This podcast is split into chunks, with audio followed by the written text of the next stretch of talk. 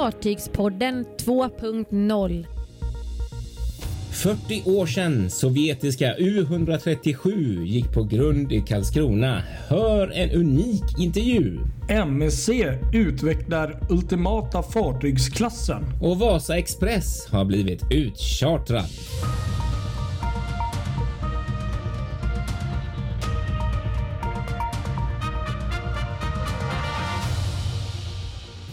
Ja, här sitter vi. Eh, lite speciell vecka det här faktiskt. På alla möjliga Absolut. sätt. Absolut, det är det. Nya Fartygspodden är sjösatt härmed, får man ju säga. Fartygspodden 2.0 och inte längre Fartygspoddens nyhetssnack. Precis, det är 2.0 som du sa där och eh, som du hörde var lite annorlunda intro här också. Mm. Nej, men nu, det här är kul för att jag har ju, vi har ju känt rätt länge. Det fanns en tid i Fartygspoddens gamla historia där vi körde Fartygspodden. Alltså det fanns ett avsnitt som hette Fartygspodden och sen så började vi köra nyhetssnack varje vecka. Där tanken var att mm. Fartygspodden skulle komma lite då och då och vara lite djupare och lite sådär. Men det hände ju aldrig. Det blev liksom aldrig av utan det blev liksom Fartygspoddens nyhetssnack.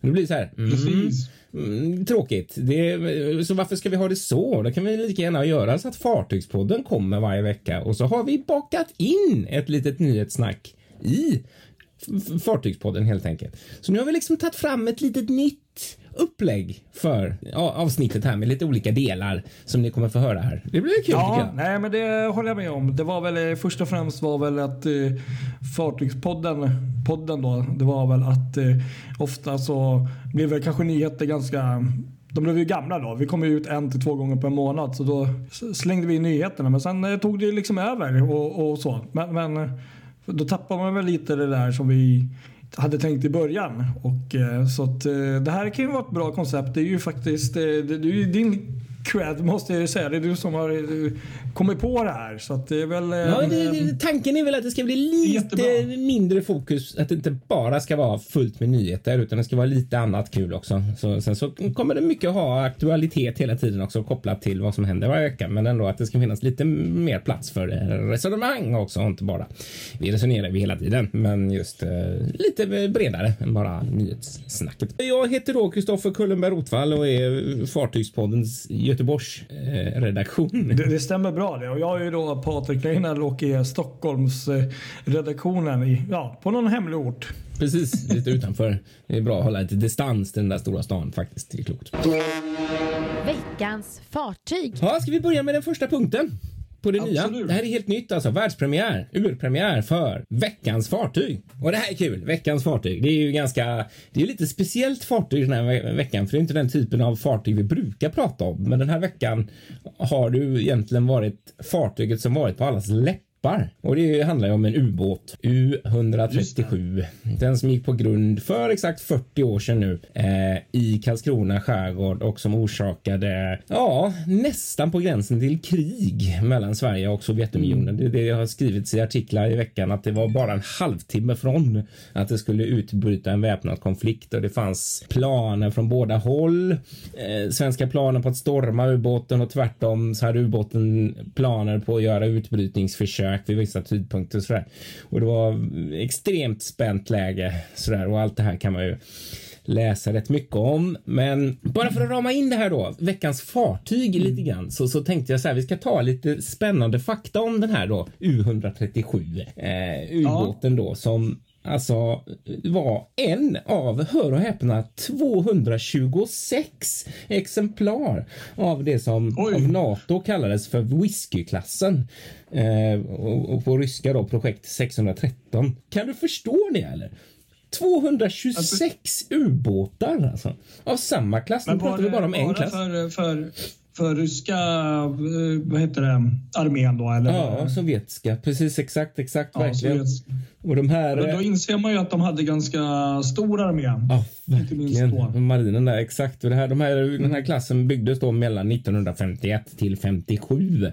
Så att de är ju, de var ganska gamla och redan när detta hände. Och den här då, eh, U137 som gick på i Karlskrona, den byggdes 1956. Skrotades i början på 90-talet. Så den finns inte längre med oss. Nej. 76 meter lång var den. Kunde hålla en fart på 13,5 knop och kunde komma Okej. ner 125 meter och hade en besättning på 56 man och hade sex stycken torpedtuber, fyra förut och två akterut och kunde föra 18 torpeder och 24 minor och såklart som var standard för sovjetisk, eh, sovjetiska fartyg höll jag på att säga. Eller de, de, de, de kunde ju bestyckas med kärnvapen och det var ju också så eh, vad man vet att det fanns kärnvapen ombord när hon gick på grund i eh, Karlskrona. Där.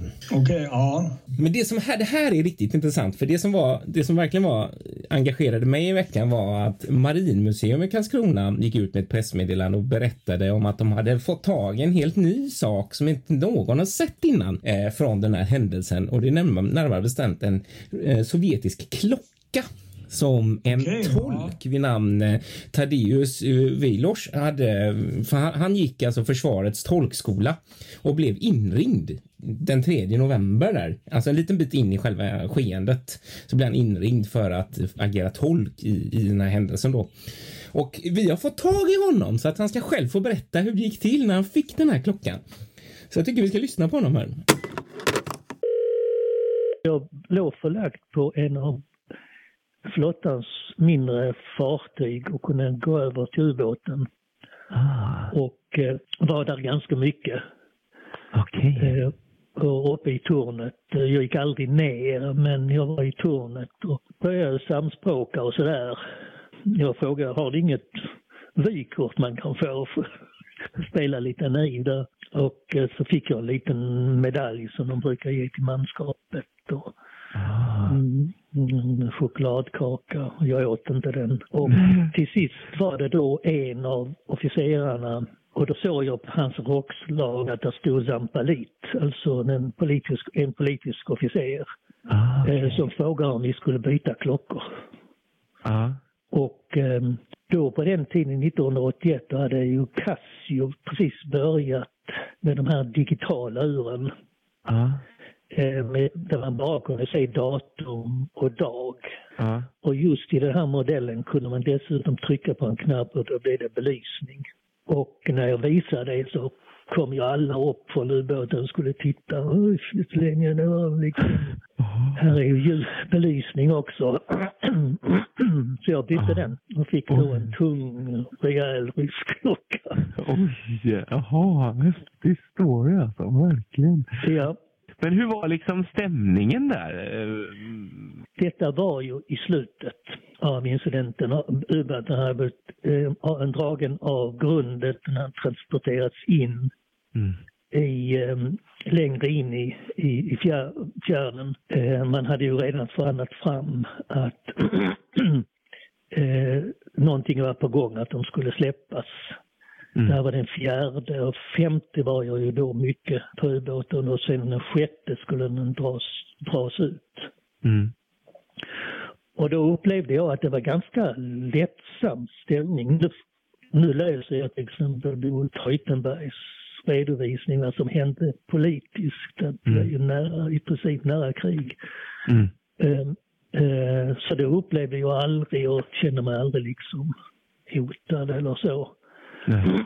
Besättningen kom ju upp 10 och 10 från ubåten och fick en frisk luft och, Ah, okej. och rökte och sen gick de ner. Nej, så att Mm. det var aldrig något stress och bistra minor eller så. Och du var alltså den sista svenska personen som lämnade ubåten när den hade dragit? Ja, så sen skulle eh, ubåten eh, boxeras ut. Mm. Och eh, den boxerades ju ut till eh, eh, utanför eh, skären eh, och sen blev det väldigt blåsigt. Och då var jag och eh, lotsen ombord Mm. för han skulle lots, lotsa ut och nu kunde han ju de här for, formuleringarna när det gällde riktning och så på ryska redan men jag var där i alla fall så vi var tillsammans. och sen släppte de trots kampen och gick för egen maskin och sen kom det upp en av flottans boxerbåtar eller båtar jämsides under gång. Mm. Och så skulle vi hoppa över. Mm. Det, var ju inte, det var ju inte några flytväst eller någonting sånt hade vi inte på oss. Det var, det var mycket, eh, mycket liksom ad hoc hela, hela, hela det här. Det var väldigt stressat innan jag kom ombord. Mm. så när jag skulle hoppa över så sa jag till Lutz, hoppa du först. Ah, okej. Okay. Då tänkte jag ska banne mig vara sist. Ja, det var uträknat där. Du tänkte så. ja, det tänkte min själ det. Ja. Förlåt. Vad härligt. Jag sa han hoppa över, väntade jag en stund och sen hoppade jag Och då visste jag att jag var sist. Exakt. Ja, intressant. Verkligen. Ja, det var... Mm. Ja, otroligt vilken historia alltså. Kan du fatta? och fått ja. en sån klocka. Och det roliga var att han berättade också senare. Han sa att han, sa att han hade varit hjärnforskare då och eh, i Lund och eh, han hade några forskare på besök en gång från Ryssland eh, på sin institution och då tog han fram den här klockan och frågade den här ryska forskaren vad, vad vet du om den här klockan? Är liksom något, vad är det för vad, vad, vad, säger du om den liksom? Och den här ryska forskaren bara oj wow, vad har du fått tag i den? Det där är en klocka. Sådana hade bara kosmonauterna. Jaha. Så då fattar man lite grann att det var, det var real stuff. Alltså, det var inga dåliga grejer. Mm. Häftigt. Ja, nej, det var riktigt eh, spännande att höra eh, hans historia där också. Det var grymt att du fick, eh, fick det inspelat också. Ja. Man kan ju inte fatta liksom att det var ja, sådana liksom krig Ja, ska vi stänga veckans fartyg här då och gå vidare i eh, Fartygspodden nu.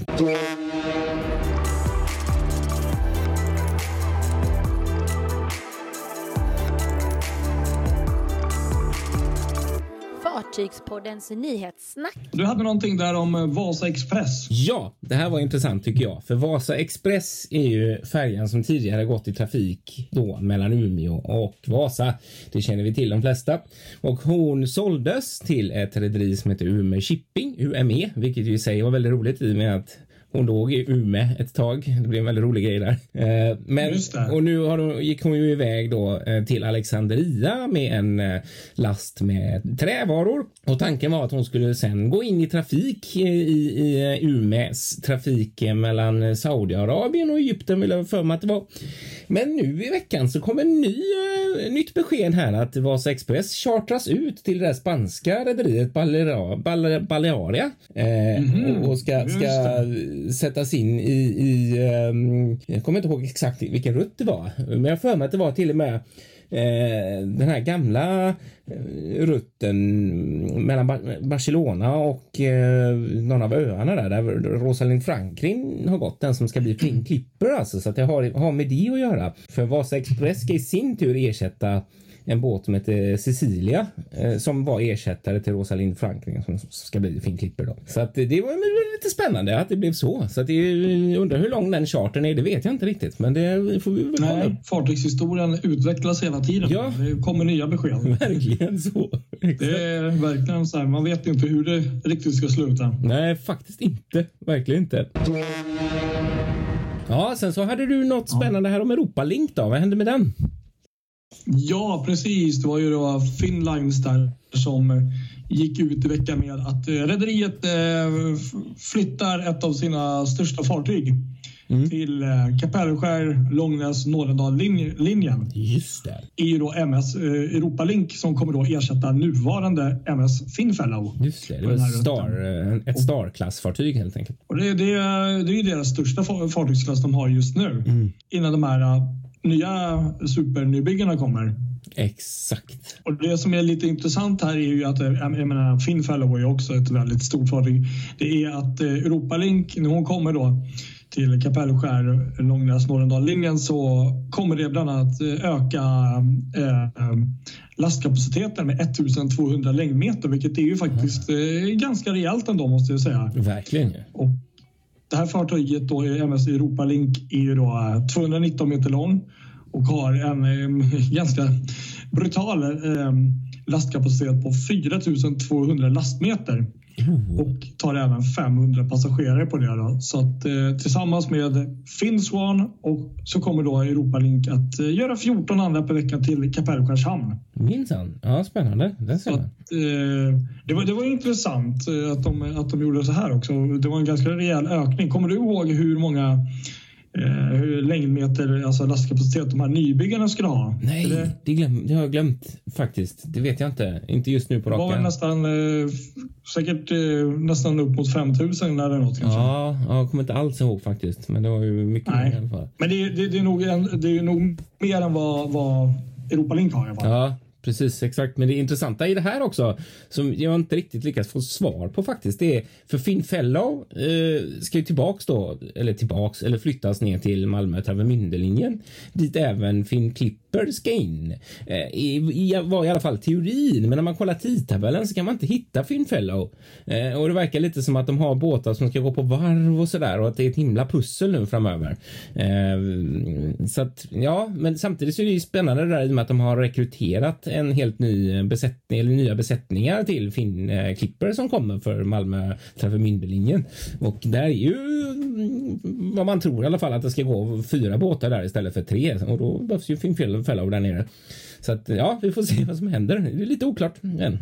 Absolut, så är det. Jag kan ju tillägga bara här också att eh, totalt så fraktas det 3000 eller 3,5 miljoner längdmeter gods genom Kapellskärs hamn och eh, de hanterar upp till ja, 50 procent av Stockholms hamnars färjegods mellan Finland och Estland. Så det är ju en väldigt eh, viktig hamn och eh, det här ökar ju på lastkapaciteten en del liksom med, med ett nytt fartyg där. Ja, gud ja, verkligen. Det är en riktigt viktig hamn där. Det, så är det faktiskt. Jag kan ju tillägga det nu också när vi ändå är igång här att nu har jag googlat upp det här så att vi får ett svar. Ja, gud vad bra. Men det stämmer ju bra det. Att eh, Europa Link där med sina 4200 lastmeter är ju det brutalt. Mm. Men Finlands nybyggen då? Ja. Det är nästan eh, tusen mer. Det är 5200 lastmeter. Var det så mycket mer? Oj, oj, oj. Spännande. Ja, så att jag, jag var faktiskt inte helt var- ute och cyklade. Så 1100 passagerare också. Bra minne där. Ja, snyggt. Schysst. Så att, eh, enorma fartyg. Men kul nyhet i alla fall. Ja, verkligen det var det. Riktigt kul. Det var kul att, att du satte det i perspektiv där också. Det var bra att du googla. Orkar aldrig jag. Ja, jag kände det att eh, vi måste veta här. Ja. Då får man ännu mer Mycket bra. koll på eh, skillnaderna där. Ja, faktiskt. Precis. Verkligen. Men du, det här är riktigt spännande. Nu går vi över till kryssningssegmentet igen och vår, vår tredje nyhet i vårt nyhetssnack idag. Eh, MSC, vad gör de? En ny fartygsklass alltså. Den ultimata fartygsklassen kanske. Vi måste ju bara berätta bakgrunden till det här för det första. Ja. Eh, här i veckan som gick så kom det ut ett, eh, en bild helt enkelt på en av eh, kryssningsforumen. Jag tror till och med det var ett av MSCs, inte deras egna konton utan någon sån här MSC-fan liknande just det. konto. Då, Mm. Där det var en bild på byggen på det här franska eh, varvet Chantiers de Atlantique. Ja, just det. Där de bygger Europa-klassen. Eller vad heter? Precis. Där de bland annat bygger Celebrity Apex för Celebrity Cruises och de bygger även eh, Royal, eller, ja, Royal Caribbeans Oasis-klass eh, eh, bland annat. Ja, också. Mm. Och eh, Celebrity då. Och självklart då många av MSCs eh, fartyg. Mm. Och eh, det var egentligen två saker som eh, blev riktigt intressant här. Det var ju då att eh, vi vet, jag tror vi har pratat om det tidigare, att MSC har ju nämnt eller gått ut eller det har nämnts någonting om att de ska ju satsa mycket på ja, men miljön och sånt, det vet vi. Mm. Men att eh, titta på det här med att ta fram fartyg som har form av segel. Sen om det är vind eller om det är eh, solig vindkraft, du förstår vad jag menar? Ja, just det. Tänker, tänker lite på som de här svenska lastfartyget där som Ja, bygger. Precis, exakt. Ocean där, ja. Mm. Eh, De har vi hört talas om lite smått och att det är någonting där att de är på utveckla. De kom faktiskt upp eh, som en eh, liten så här wow eh, i det här. Och eh, första fartyget de har tänkt 2025, MSC eh, Silent Seas 1 har de döpt den till här i listan och sen så kommer MSC Silent Seas 2 2026. Okej. Och det var lite så här wow. Det är ju snart. Det är ju inte ens långt bort liksom. Det är ju snart. Ja. Vi har inte hört någonting. Men nu har jag dragit lite på en cliffhanger. Den riktigt, riktigt stora grejen. För vi, vi sitter ju här och väntar egentligen på deras första Europa-klassfartyg mer eller mindre. Ja, precis. Det är ju att 2027 så dyker det första namnet upp som heter MSC Ultimate 1. Den ultimata MSC Ultimat. Vad är det? Det ultimata fartyget. Det här är en klass som aldrig har nämnts i någon form i, i media eller i något forum som jag har hört. Det här är skitspännande verkligen. Ja. Så det här vet vi inte. Vi vet ingenting om det här mer än namn, ett potentiellt namn där då. Precis, och, och, och nu kan vi, vi, vill, vi vill ju bara tillägga att den här bilden, jag kan inte lova hundraprocentigt att den är tusen procent korrekt eller så. Men, men, någon har ju lagt upp det här och visar liksom att de här fartygen ligger i, i, i, liksom i, i tidsramen som, som det här varvet kommer bygga. Liksom. Mm, just det. Ja. Men det här är ju liksom helt, eh, helt nytt, liksom Ultimate-klassen. Vad, vad är det? Är det ett ännu större fartyg än Europa-klassen som byggs nu eller är det mindre eller är det något nytt? Eh, Ja. Um, för då börjar jag tänka så här, hmm, kan det vara de här eh, du vet att de, de har ju det här nya brandmärket du vet. med- Ja, lyxbrand, Lyx. ja. Precis. Mm. Ja, men de är ju inte med här för de ligger ju, det är ju liksom ett, som, det är eh, som ett systerbolag, dotterbolag liksom lite så. så att de är ju inte medräknade här. Ska de här byggas på det varvet då? Eller var, var ska de byggas? Kommer du ihåg det? Det vet jag faktiskt inte om jag ska vara ärlig just nu. Det har jag glömt bort. Mm. Men det är uppenbarligen inte det fartyget i alla fall. Nej, det är inte då. Nej, det där var Och riktigt att de här- spännande. Ja, nej, det är jättespännande för det blir ju många... Att de bygger redan en mängd klasser och olika klasser av fartyg. Sea har bland annat senast här och, och Virtuosa innan där och kommer ju även deras eh, Mervidia Plus-klass här, första fartyg med LNG snart också och eh, eh, Europaklass fartyg 2 där också. Och, mera. och så bara om typ två, tre år så ska de här första, enligt den här då, segelfartygen eller då också ligger i pipelinen. Ja. Spännande. Ja, det där var roliga grejer. Så det här, det, det här är ju väldigt, det är många frågor som, eh, som eh, vad ska man säga, det är, man får ju många frågor liksom. Vad- vad- vad Verkligen det många frågor. Ja, det där var kul faktiskt. Precis. Men ultimata, the ultimate, nummer ett där alltså. Ja, ja, det Det där blir, tror vi på. Den ultimata fartygsklassen, det låter ju super.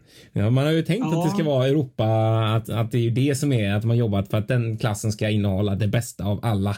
ja men Eh, precis. Men, men det kan hända att det kommer någonting utöver den då som är ytterligare lite bättre och som för att så borde det ju vara. För jag menar när Europa kommer och är färdig och jag menar det är ju inte så att MSC lägger sig ner och, och tycker att de är nöjda och har byggt färdigt och Nej. liksom har en komplett flotta utan de vill de fort- fortsätta utveckla precis som iPhone alltid kommer med en ny telefon eller Apple kommer med en ny iPhone hela tiden så kommer MSC komma nya fartyg hela tiden så att det är klart att det utvecklas nya grejer.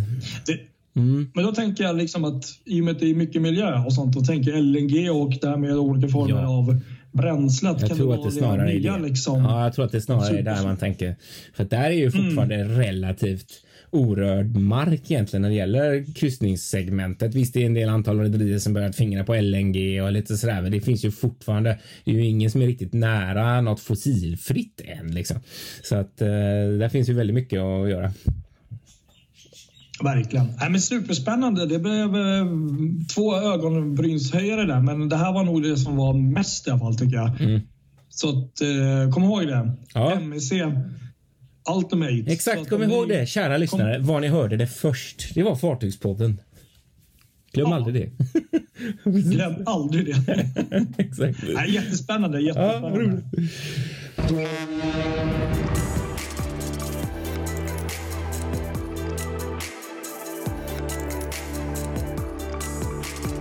Fartygspodden noterar. Ja, ska vi ta några eh, snabba kortisar här också noterat? Jajamensan. Du hade något kul där. Ja. Vi hade ju några roliga kortisar här. Eh, för det första så var Color Viking tillbaka på linjen mellan Strömstad och Sandefjord här i veckan. Riktigt kul. De hade verkligen eh, eh, firat här ordentligt besättningen med mycket norska flaggor och, och eh, jubel och sådär. Så det är kul. Så äntligen två färjor på Strömstad. Eh, Sandefjord. Jag, jag såg videon och bilderna och jag blev faktiskt nästan lite tårögd. För man, jag måste säga det, att man ser hur glada de blir. Alltså Ja, det, ja, ja, de är stolta över sitt jobb och liksom, det här är ju liksom deras liv. Så att, Tänk själv, nästan Helt förståeligt. 600 dagar har de legat still så att det var mm. dags Helt att sjukt. Ja.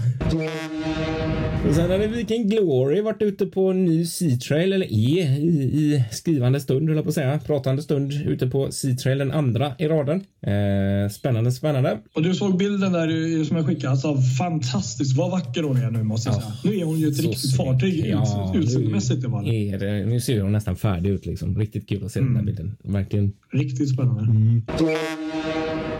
Sen så är det första fantasyklass, alltså Carnivals fantasyklass, de här lite äldre båtarna. Eh, Just det. Första fartyget av dem som jag har sett som har fått den nya Carnival-målningen på sig och som uppenbart då ska fortsätta gå för Carnival för de där är ju lite utrotningshotade de där med tanke på många som har slutat. Ja, vi pratade om det förra veckan. Mm. Att, uh, precis. Det här är då Carnival Paradise som har fått första färgerna. Såg riktigt bra ut måste jag säga. Det var grymt kul att se. Sen hade du något om, vad var det, Sylvia Eagle? Ja, precis. Det här är riktigt spännande tänkte jag säga.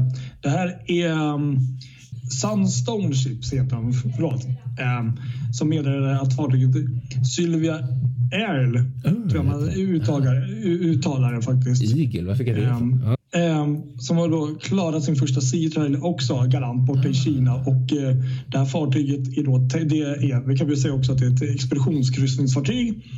Och eh, har den här numera nästan klassiska Exbo-formen eh, som många av de här expeditionsfartygen får.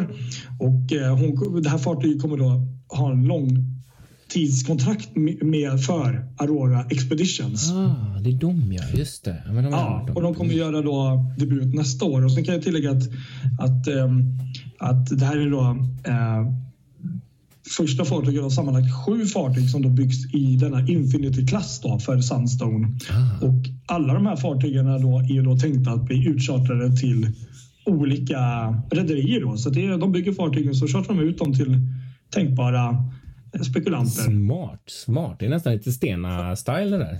Det fantastiskt. Ja, men precis. Det, vi, vi, vi, prenumererar på Spotify och de här andra, de, de, de gör det på, på något annat. Ja, precis. Ja, spännande. Och så är det Hurtigruten där ja, som fått pris också. Precis, det var riktigt kul i veckan här. Det var ju Eh, kryssning, ja, även där expeditionskryssningsfartyget MSC Fritjof Nansen som då nu eh, utsetts till världens miljövänligaste kryssningsfartyg när det kommer till miljö och, och hållbarhet och sånt. Och det var då ESG Analysis som har då analyserat data då från 400 stycken kryssningsfartyg i branschen. Då, ja. Där man då bland annat eh, kollar olika miljöaspekter och även säkerhet och så vidare. Mm. Och då fick Fritiof Nansen, vad, vad jag då förstår, eh, högst betyg. Jag vet inte om här, systerfartyget där också egentligen ligger på samma, men, men Fritiof Nansen blev i alla fall den som fick högst eh, poäng. Ja, det är ju skitsnyggt ju. Kul. Så det är ju verkligen någonting som Hurtigruten kan eh, verkligen briljera och vara stolt över tycker jag. Ja, faktiskt.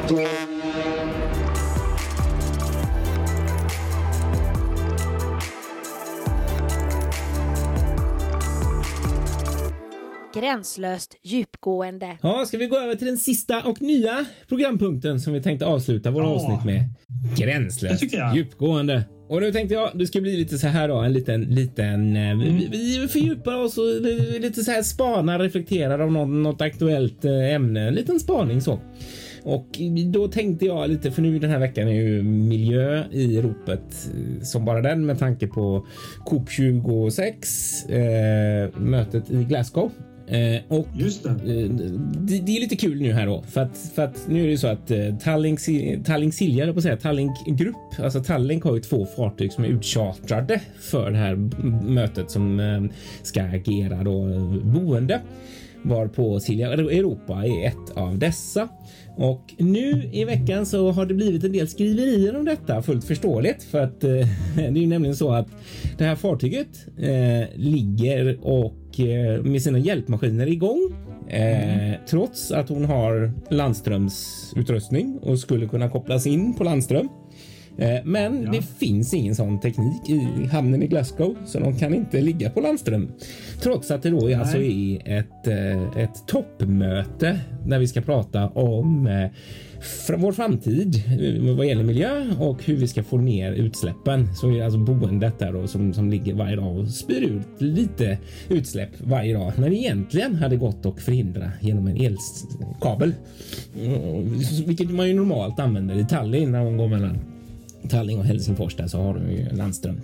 Och det här Just fick det. mig att tänka lite för att det är lite roligt. Man tänker sjöfarten eh, i stort. Många gånger så känner man eller det och sägs ofta att sjöfarten ligger efter tekniskt och, och det måste hända mer grejer och det går för långsamt, vilket man kan hålla med om. Och det, visst är det så att sjöfarten ligger ju efter fordonsindustrin och bilar och så där i mångt och mycket. Men i det här avseendet så är det faktiskt lite tvärtom tänkte jag, för att det är ju rätt kul ändå. Man tänker sjöfarten fartyg som är eh, redo att plugga in på landström, men där det inte finns tillräckligt med utrustning i land. Då är det ju inte sjöfarten som ligger efter, utan det är snarare i land. Det är ju England i det här fallet eller Skottland, men det är ju samma sak i England på många ställen som inte är redo, utan det är sjöfarten som är redo som ligger steget före land. Det tycker jag är lite roligt faktiskt. Jag tror att eh, jag, det får mig att eh, tänka tillbaka här att vi snackade om det här för ja, det var nog kanske ett år eller nästan kanske ett och ett halvt, två år sedan. Då det just handlade om landström och jag tror det var något av Aidas eh, fartyg. Mm, precis. Och i Hamburg, kan det ha varit Hamburg kanske? Um, just det. installation där. Mm. Och det var ju att eh, majoriteten av hamnarna eh, snarare som tar emot de här uh, kryssningsfartygen eh, som har landström numera har inte landström själva. Exakt. Så det är ju det, det är som du säger, det blir lite ironiskt då liksom att eh, nu börjar det ju komma mer och mer och kanske speciellt här i, i Norden och vissa ställen i Europa. Men, men det är väl, eh, jag skulle nog våga påstå att majoriteten av hamnarna eh, inte har det. Exakt så. Att. Precis. Och sen så är det så svårt med standarder och sånt där också för att det finns liksom ingen enighet där om jag förstår saken rätt med vilken standard som ska användas i världen. Vilken, det är jättesvårt det där med att just i kryssningssegmentet att kunna lösa för fartyg som går runt. För det är en sak på en färjelinje.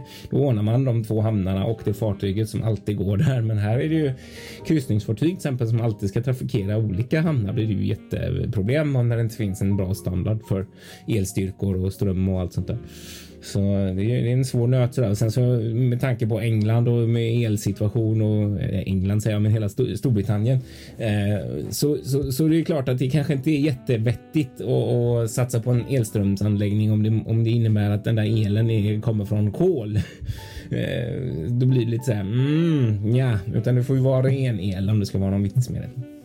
Som en bra avslutning i alla fall för att knyta ihop den här säcken så kan vi i alla fall konstatera att det är lite kul att eh, på det här mötet då COP 26 som ska vara det stora eh, klimatmötet här. Där, där, är, där är sjöfarten för första gången, eh, sjöfartscommunityt eh, representerat eh, och är med liksom i den här globala diskussionen okay, ja. på ett nytt sätt som inte har hänt tidigare bland de här ledarna så där. Och det är väldigt kul så att, så att sjöfartsindustrin och maritima klustret har blivit ting. Helt enkelt. Man ser att det finns, finns mycket potential här så det är kul att de är med i diskussionerna. Där. Ja, ska vi säga så då? Så stänger vi den här veckans Fartygspodden då. Fartygspodden 2.0. Ja, Första exakt, avsnittet. Exakt. Så hoppas vi att eh, hoppas... ni tyckte det var bra, det nya. Ja, precis. Det, det, det, är alltid så när det är nytt att det, det man får ju, det blir lite nytt och man stakar sig lite kanske. Men, men, men, vi kommer nog in i det här ganska fort som sagt. Det här var ju första avsnittet av det nya upplägget och jag tyckte det var bra. Ja, bra initiativ Kristoffer. Mm, hoppas det. Sen hoppas jag det blir lite längre idag kanske, men vi hoppas att det ska hålla oss på max en halvtimme varje avsnitt så att det inte blir ja. för långt. Men eh, ja, det är mycket vi vill säga så att det är inte alltid så lätt. Så, så vi försöker. Det. Så är det. Ja.